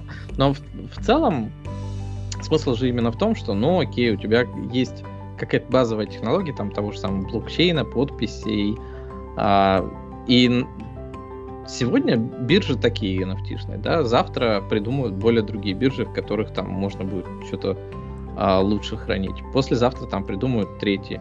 Но базовый принцип, да, который позволяет нам распределенность какую-то поиметь, он не обязательно тебя загонит в другую какую-то такую корпорацию. Хотя, скорее всего, там просто вырастут на этих технологиях либо те же самые корпорации, либо более немножко другие, но, Ну. конечно, там у тебя все будет а, вокруг денег вращаться. Ну, в, в- в- больше в этом и денег, фишка. Ты, э, э, допустим, даже, хорошо, пример с Этериумом. А, ты сейчас не сможешь с мобильного клиента взять и поправить э, транзакцию в Этериуме. Как раз вот чувак А тоже ты приводит пример. сможешь поправить. Ты отправляешь на сервер, который хранит полный Ethereum свой блок, э, этот э, э, базу. Сколько там гигабайт, да? И там это где-то происходит. Это может быть и зачастую это будет, ну, чей-то сервер.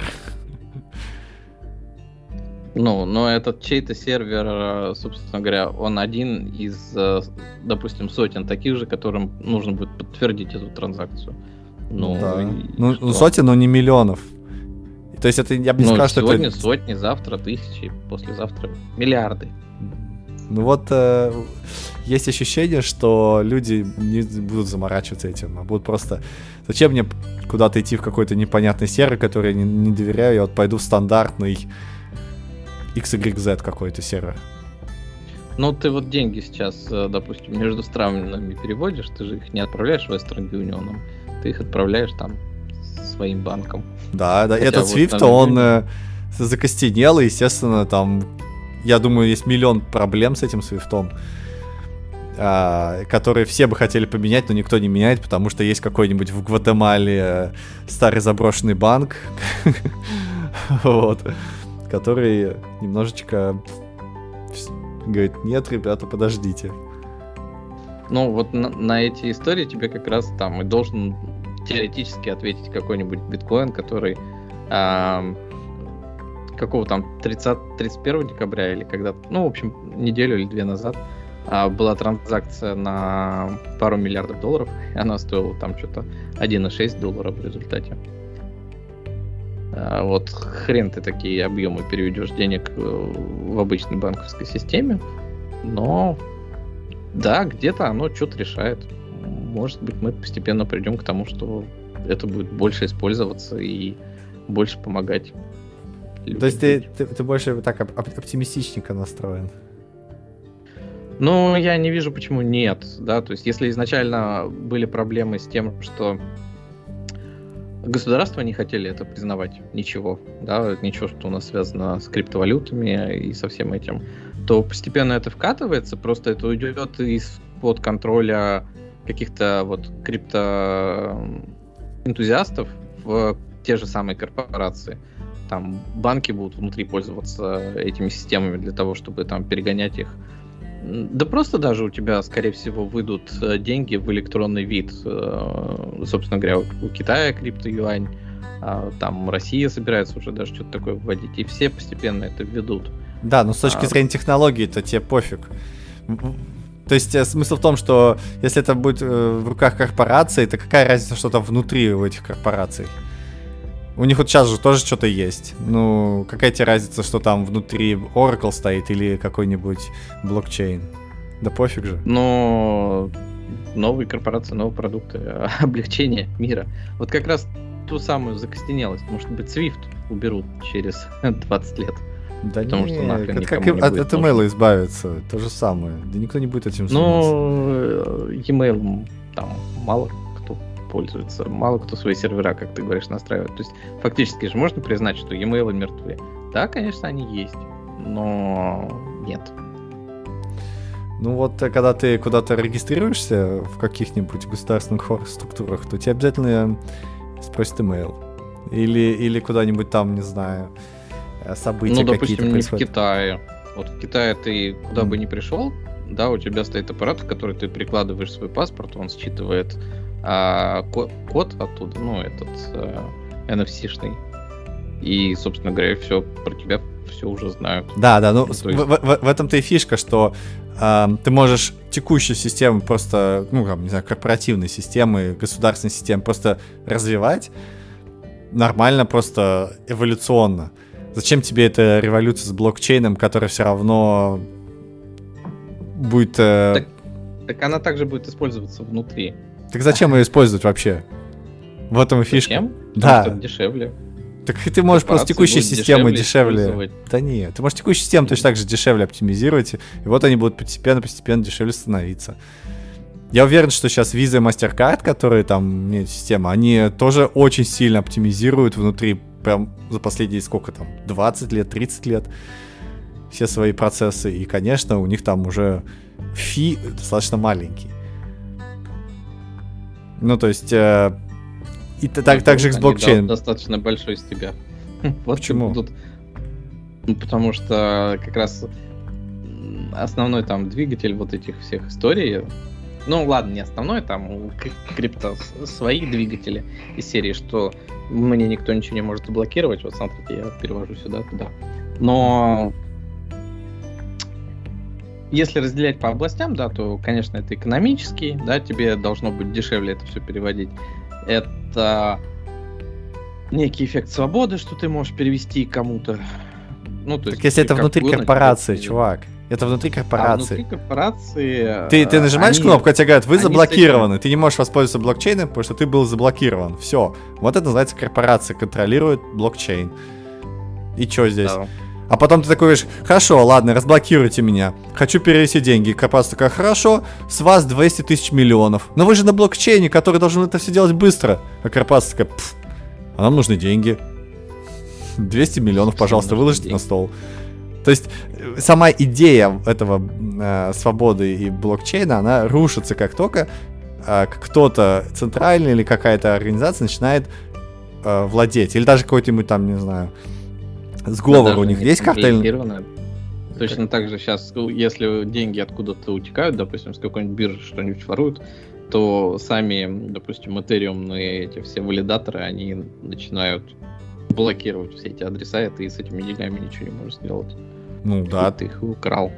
Ну да, Некоторые так в России такой. точно так же у тебя будет, или там, не знаю, в любой стране, да, у тебя банковский счет блокируется, все до выяснения обстоятельств. Точно так же это все работает. Причем э, там уже все есть закон на основе этого, да, есть, э, есть судебные приставы, есть э, интеграция с миллионами разных инстанций. Там все это уже есть. То есть твой счет можно просто заблокировать, если что-то пошло не так. И блокчейн здесь не помогает ничем. То есть он просто копирует схему работы.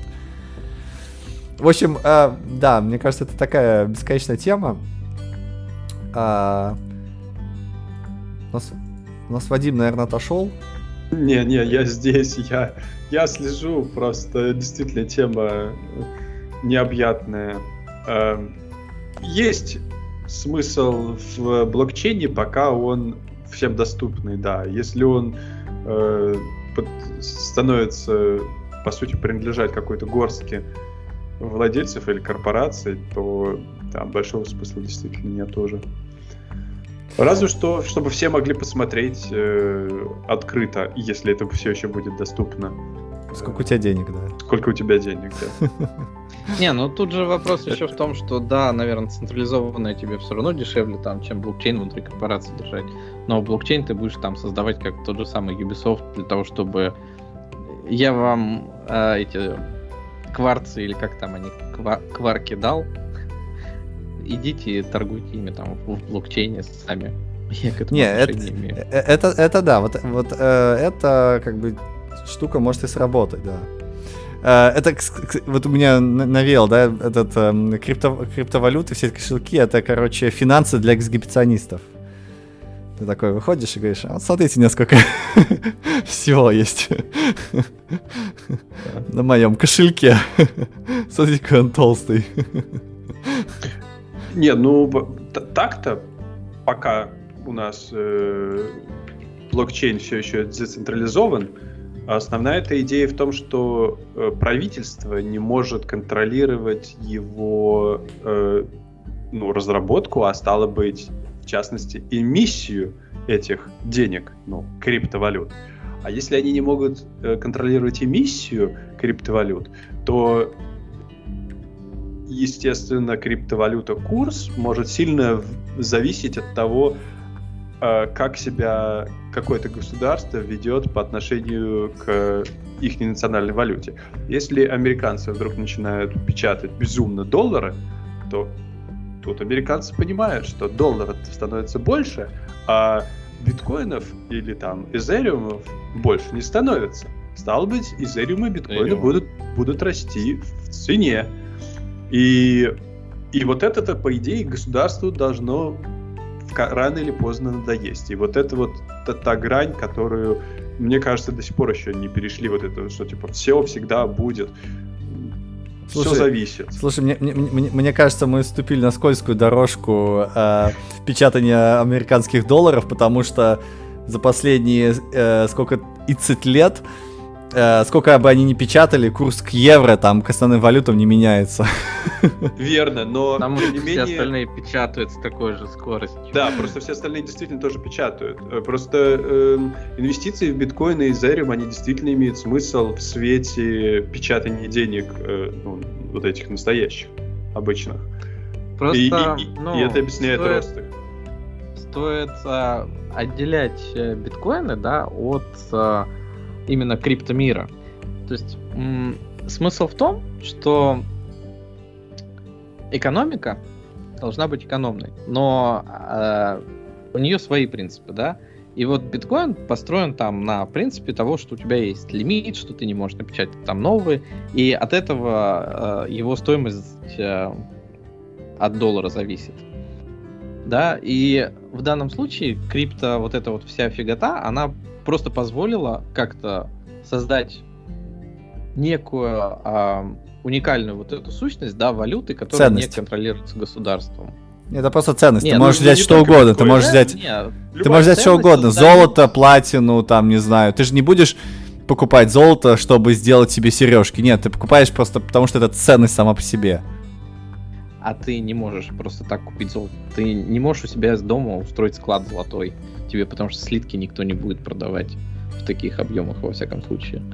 А, то есть тут вот как раз весь смысл в том, что вся экономика... То есть почему все на биткоин так по подкинули, да, подорвались, что появилась возможность вот а, организовывать какую-то ценность, да, не привязанную, не контролируемую государством. И она действует там вне рамок правового поля, ну, действовала довольно долго.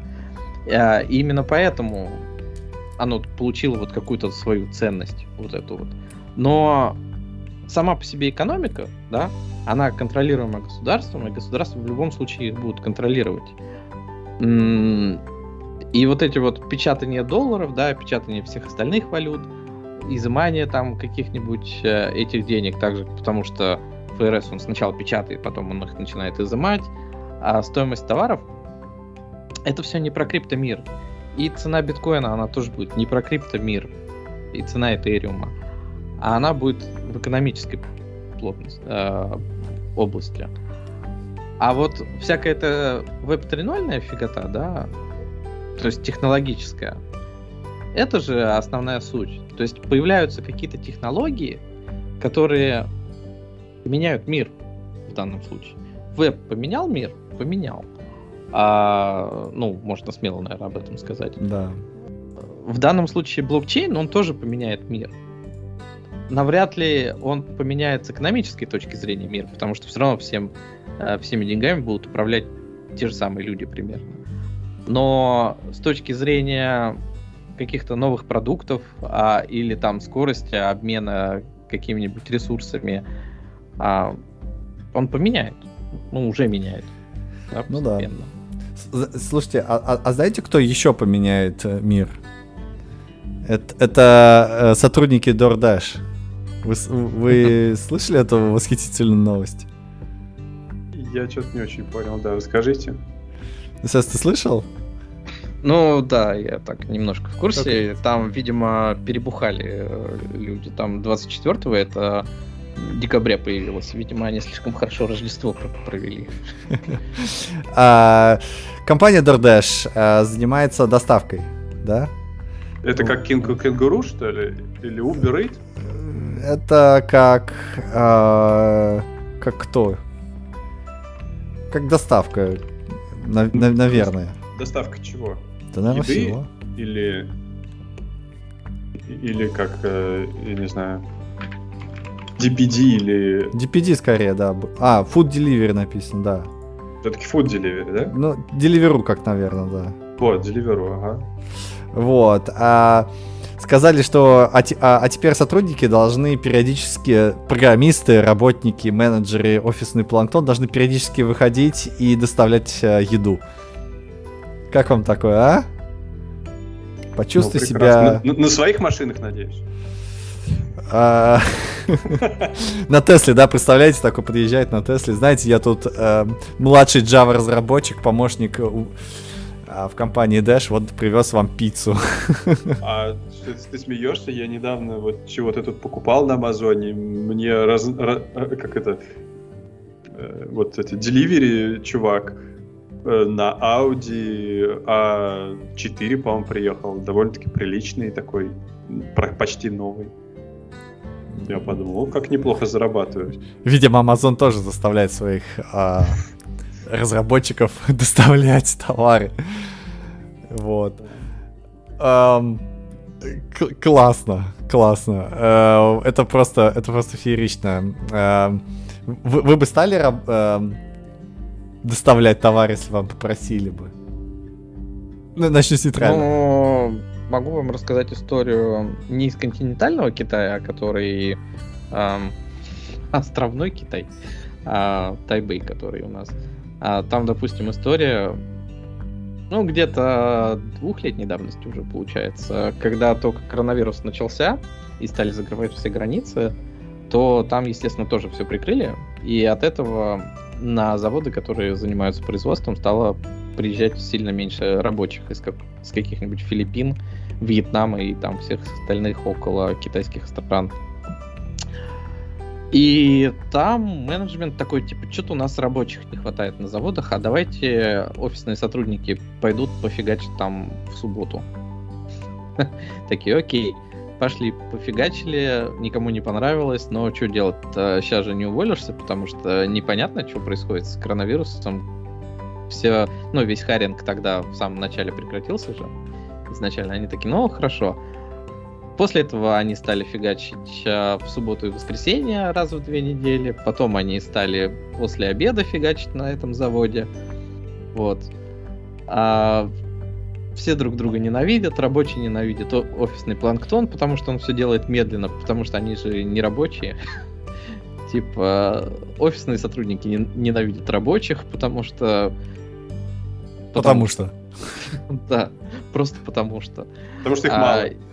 Да, но в результате как бы для бизнеса непонятно, как это сказалось, потому что они там тоже не на простом заводе, да, ну то есть не для обычных клиентов там что-то фигачит, а там для VIP заказов чего-то, потому что там совсем не хватает сотрудников. А, ну и в общем напряженность росла, и где-то через год человек оттуда все-таки уволился, потому что там, видимо, харить начали обратно.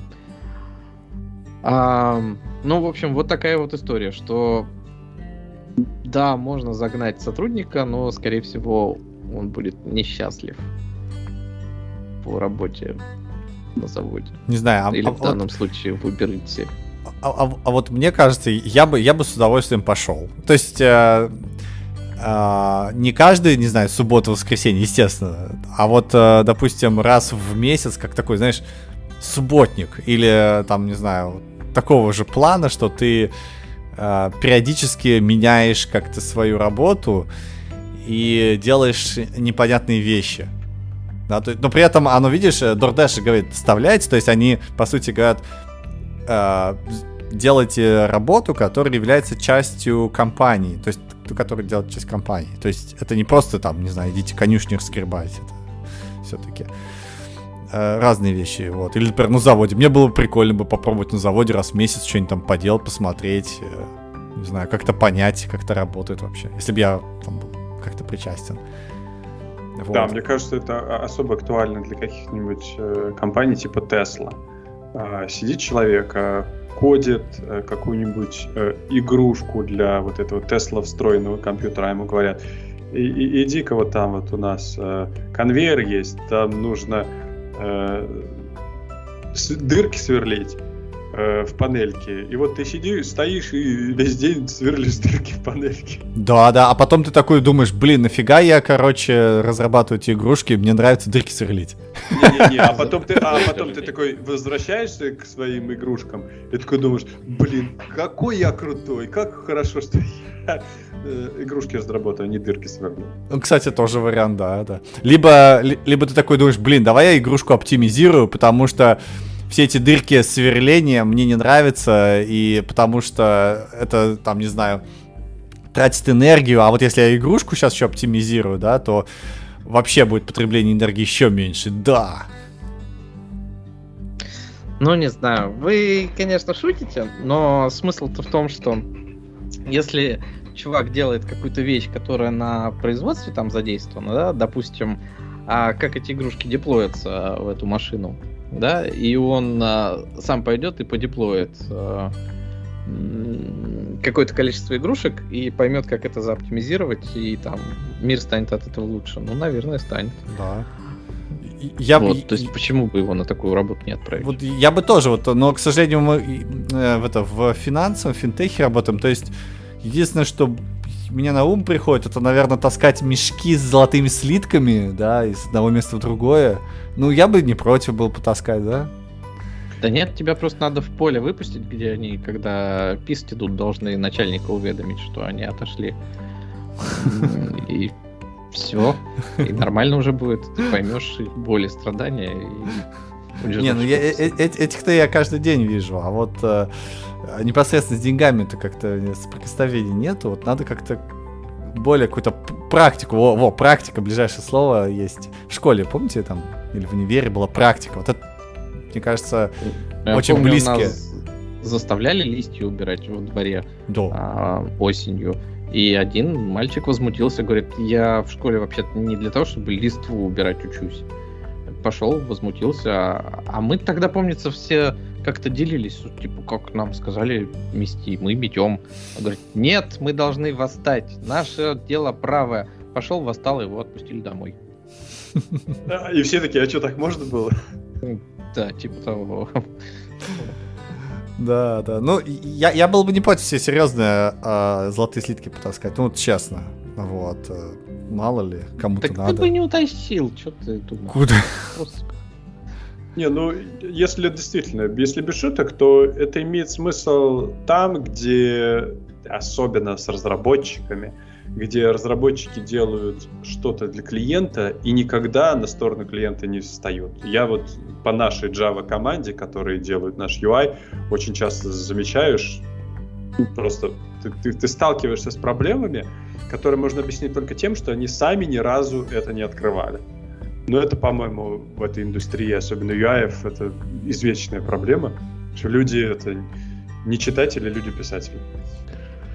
Ну, тут все сильно сложнее, потому что ты же не представляешь, как этот UI на самом деле используется. Допустим, я в банковской среде также работал, но я делал там э, кредитный конвейер из серии. Когда ты приходишь а, в банк, да, говоришь, я хочу получить кредит, там начинается вся эта эпопея. Давайте мы заведем ваши паспортные данные, а давайте мы заведем данные на каких-нибудь ваших друзей, а давайте мы теперь проверим вашу кредитную историю. А теперь э, там типа должен специальный человек посмотреть на все ваши документы и сказать, что да, вам можно выдать кредит. Вот, и это все там переходит от человека к человеку, да, и ты думаешь, ну окей, вот я создаю такой интерфейс, ну просто анкета, да, веб, анкета, ты ее заполнил, все нормально.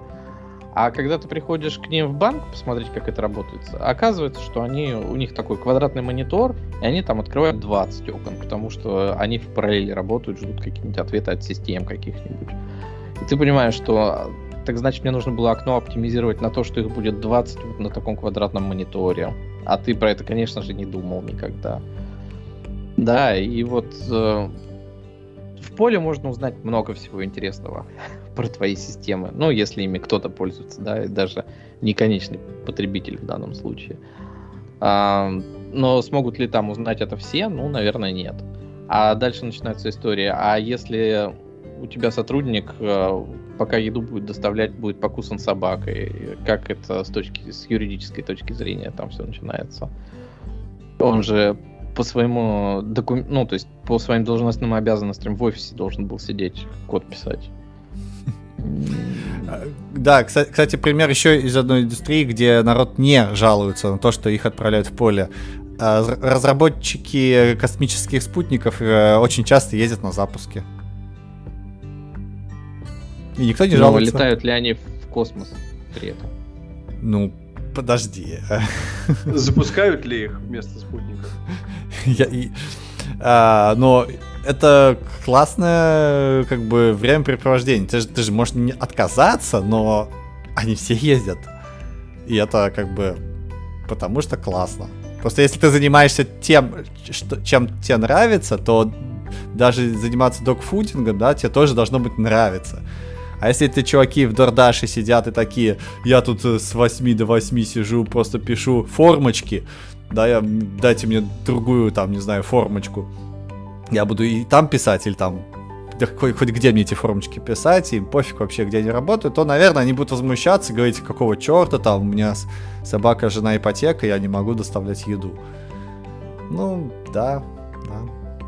Ну, просто тут еще, допустим, к этому а, все, что заработают эти сотрудники, будет отправлено в а, non-profit organization. Ты такой, окей, да. То есть они там бесплатно поработают или чего. Какая-то история очень странная. Вот именно это. То есть они решили попиариться, может быть? Там, не знаю, 3 января. 3 января.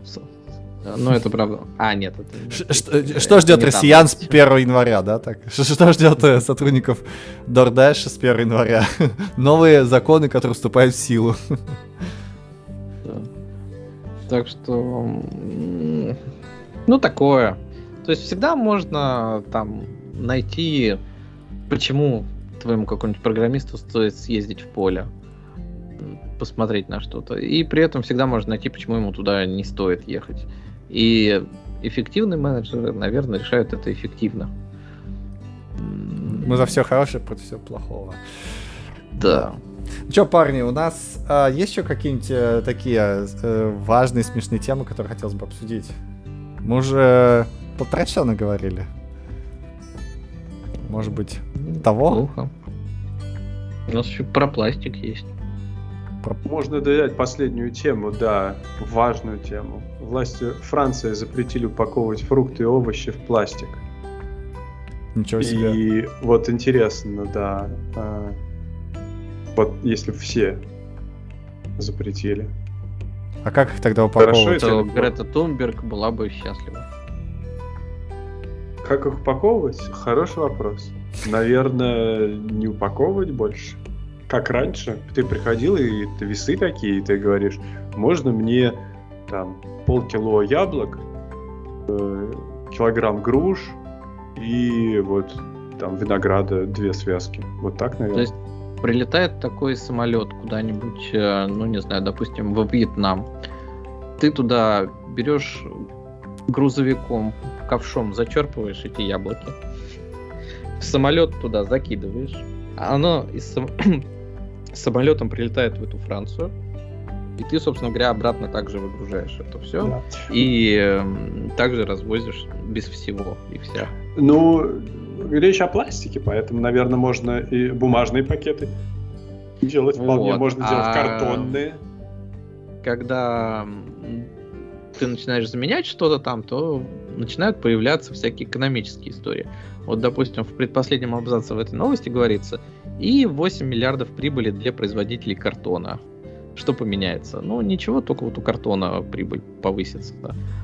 А у картона повысится, это, наверное, повысится у тех, кто леса вырубает. И тут опять Грета Тунберг э, слегка погрустнеет, что леса вырубаются быстрее, чем их сажают. То есть это экономическая а, а, Кстати, а как, а как мы пришли к тому, что мы овощи и фрукты запаковываем в пластик? То есть это же не такая идея была пещерного человека, да? Это как-то... Ну, мы к этому как раз пришли экономически, что упаковывать их в пластик оказалось дешевле, чем вся другая тара. А, вот, собственно говоря, и все, их стали запаковывать в пластик. А про переработку про это никто не думает. Если с производителей пластика начать брать э, там денежку за утилизацию, да, то, наверное, будет эффективно упаковывать в картон и там еще во что-нибудь. Или биоразлагающийся. А картон же непрозрачный. Продажи фруктов снизятся. Вот ты идешь такой по, ну. по, по магазину, да, и видишь только картонки. И ты такой, да ё-моё, я хочу фруктов, а тут картонки. А, а можно так, на видишь... рисовать фрукты. И продажи опять увеличатся. А вдруг они там пропали? Я же не знаю. Я же вот такая вот э, мама, которая очень...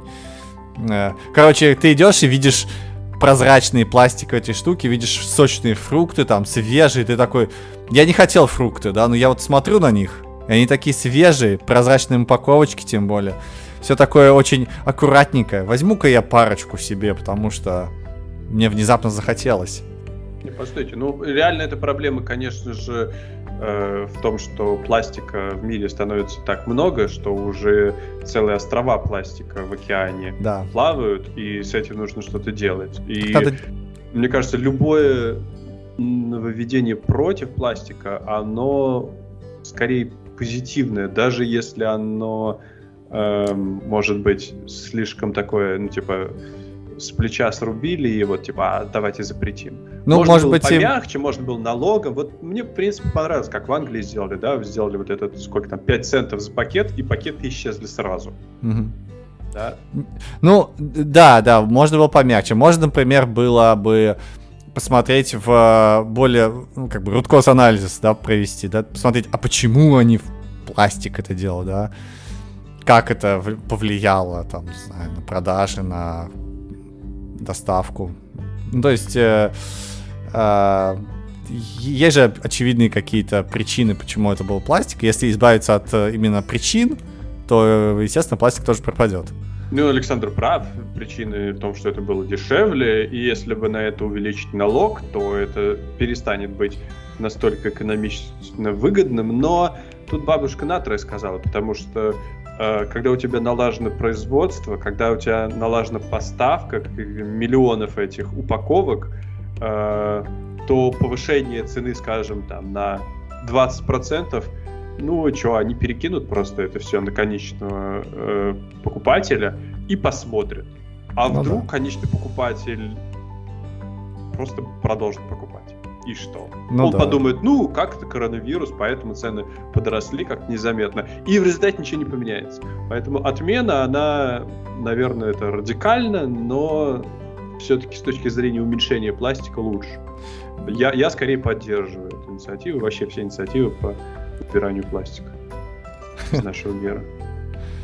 Ну да, да. Ну, э, как бы это, это полезно для экологии, это тут как бы не, спорить нечего, просто непонятно подходы, да, вот это запретить, вот это, не знаю, 2020-2021 это какие-то годы, когда люди начали э, запрещать все. Вот, э, запрещено ходить так, запрещено делать это, запрещено интернет, запрещено то. И вот это какой-то запретительный подход вместо того, чтобы как бы направлять, да, и давать какие-то другие, э, не знаю, цели, да, а, государство, там, не знаю, компании и вообще какие-то инфлюенсеры, все это как-то сводится к тому, что запретить это, запретить то, запретить все и без каких-то альтернатив. И это немножко грустно. Наверное, это отражение натуры человеческой. Видимо, это, это... не понимают. Мне кажется, всю, всю жизнь всем все запрещали. То есть это обычно, да, человеческое. И в 17 веке тебе запрещали, а, не знаю, женщинам книжки читать. Там. Ну, а... к, чему это, к чему это привело? Теперь женщины даже президентами становятся. Ужас-то какой. Но смысл в том, что да, тебе все время, у тебя все время растет количество запросов, пока у тебя не появится э, запретов, пока у тебя не появятся какие-то, не знаю, новые технологии типа блокчейна, и потом запретят их через какое-то время. Ну да, но я, я к тому, что запретить, запретить, это самое легкое, что ты можешь вообще придумать. Ты, это значит, что ты головой не подумал. То есть ты просто взял и не подумал. Тебе не нравится, чешется тут. Ты сказал, запретить чесаться. Какая да. разница, как, кто, почему чешется, какая разница, кто что думает. Запретить. Неважно, все, это да, плохо. Сначала запрещаешь, а потом разбираешься. Ну да, но люди как бы э, вроде, вроде 20, 21 век, люди вроде должны быть чуть умнее и как-то все это более гибко делать. Ну, надежда ладно. такая есть, да, вот. А Ну а какие? Давайте порассуждаем, какие есть а- альтернативы вот этому Именно- запрещению. именно пластика? Запрещение? Да. Разработка пластика, который биоразлагается тебе. Ага, сейчас. Который ты выкидываешь. Вот он есть, да, но дороже. Дороже, да. Ну, и вот- сделать дешевле. То есть, обычный пластик же тоже был дороже, когда его только сделали. То есть вопрос в объемах, вопрос в каких-то больше, более других составах этого пластика, который биоразлагается. Но Не, ну- в целом, да, у тебя есть проблема, и ты ее решаешь как-то. Ну, ну я, я, я бы сначала подумал, а, а- а почему эти фрукты кладут в пластик? Вот на картинку я смотрю, да, почему их э, нарезанные кладут в пластик? Да, почему их вообще нарезают и кладут так на полке? Почему? Потому что потому производители... Да, потому что они могут... не. Нет, нет, потому что ты, а, по сути, что делаешь? Ты а, берешь небольшое количество фруктов, да, и продаешь их дороже. Это банальное увеличение стоимости. Вот, ты хочешь а, это срубить больше. дополнительно, давайте вернемся к капиталу наших замечательных, да, там Марк, Маркса, а, что они проделают дополнительную работу и берут с тебя за это деньги. Ну, да.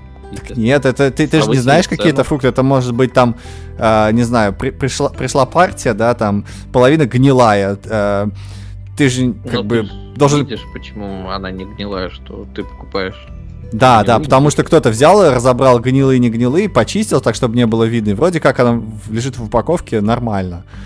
Ну, в первую очередь, мне кажется, потому что есть спрос на такой вид нарезанных фруктов. А спрос, он почему есть? Потому что люди работают где-то в центре города, они выходят на ланч, им нужно что-то поесть на одного, а не, им не нужно там килограмм яблок, килограмм э, я не знаю, апельсинов, еще что-то. Им нужно, вот они хотят съесть один, даже не один апельсин, а буквально там три дольки, плюс еще немножко, может быть, э, дыни, плюс еще что-то, ну, такой типа фруктовый салат они хотят съесть, но при этом не садиться в кафе, вот эти вот официанты, все это ужасно неудобно. Они хотят выйти, купить и за столом у себя поесть, чтобы ланч уложить в 15-30 минут, и еще 30 минут осталось на кофе, естественно. И, и вот спрос на это, он как-то, он органически был, ну, наверное, с, с момента появления офисных работников, офис- офисного планктона. Вот. И какой-то предприниматель его увидел и предложил, и это стало продаваться. Эм, Почему пластиковый конкретно? Мне кажется, раньше это вполне могло продаваться в таких корзиночках. И, между прочим, вот у меня недалеко магазин есть, там по-прежнему продается часть... В корзиночках оно будет протекать. Э, Ну, да, наверное. Любо- Вот, и лю- лю- бумага, люба, бумага, корзина, оно протекает, потому что на, на дне у этих э, э, посудок всегда какой-то сок, ну, по сути, от фруктов идет.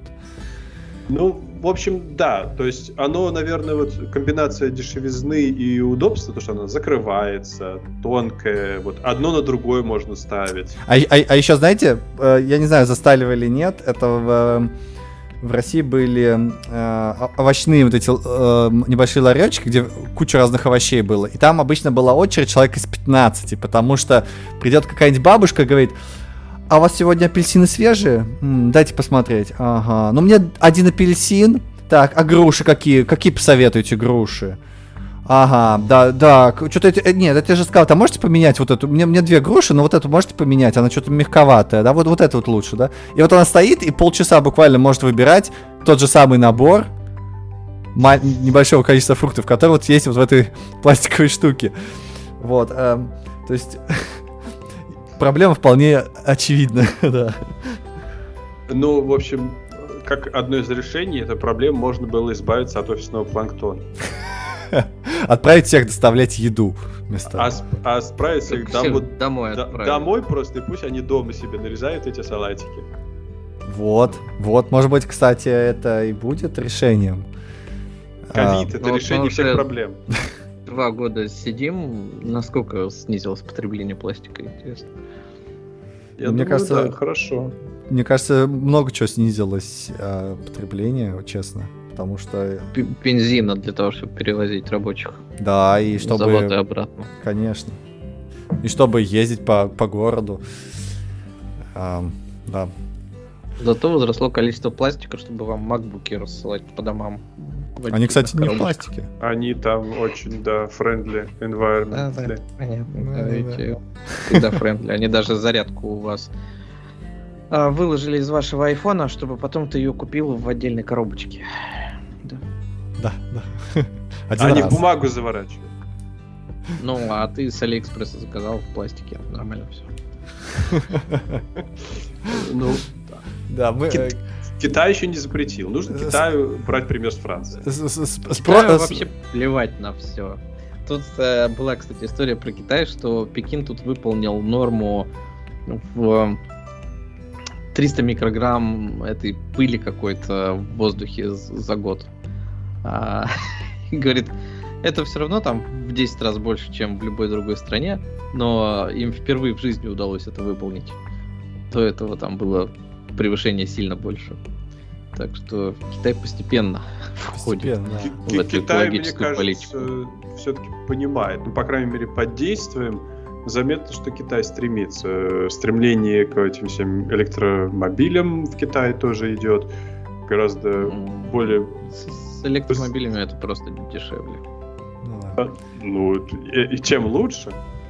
Как, Ну, как, как, как, как я говорю, а, спрос дырочку найдет, да, то есть... атомные э, электростанции какими-то безумными темпами строятся. Ну, то есть, мне кажется, Китай скоро обгонит всех по а Разве не обогнал уже? экологической... Экологи, я имею в А, виду экологические, да, все будет у них со временем. Да, давай, давайте на это... 10 лет. Давайте, наверное, на этой оптимистичной ноте мы будем потихонечку заканчивать наш э, 95-й оптокаст. Да? Вот. А, прям, пр- прям мы сегодня вообще в ударе, парни. Это было классно. А, большой, э, большой выпуск, куча разных всяких интересных, э, противоречивых и крипто новостей. А, мы прям обсудили буквально каждый аспект э, хайпа, который сейчас вообще существует в IT и около того. Вот. эм, это был Аптокаст 95. Э, всем. Пока. Пока-пока.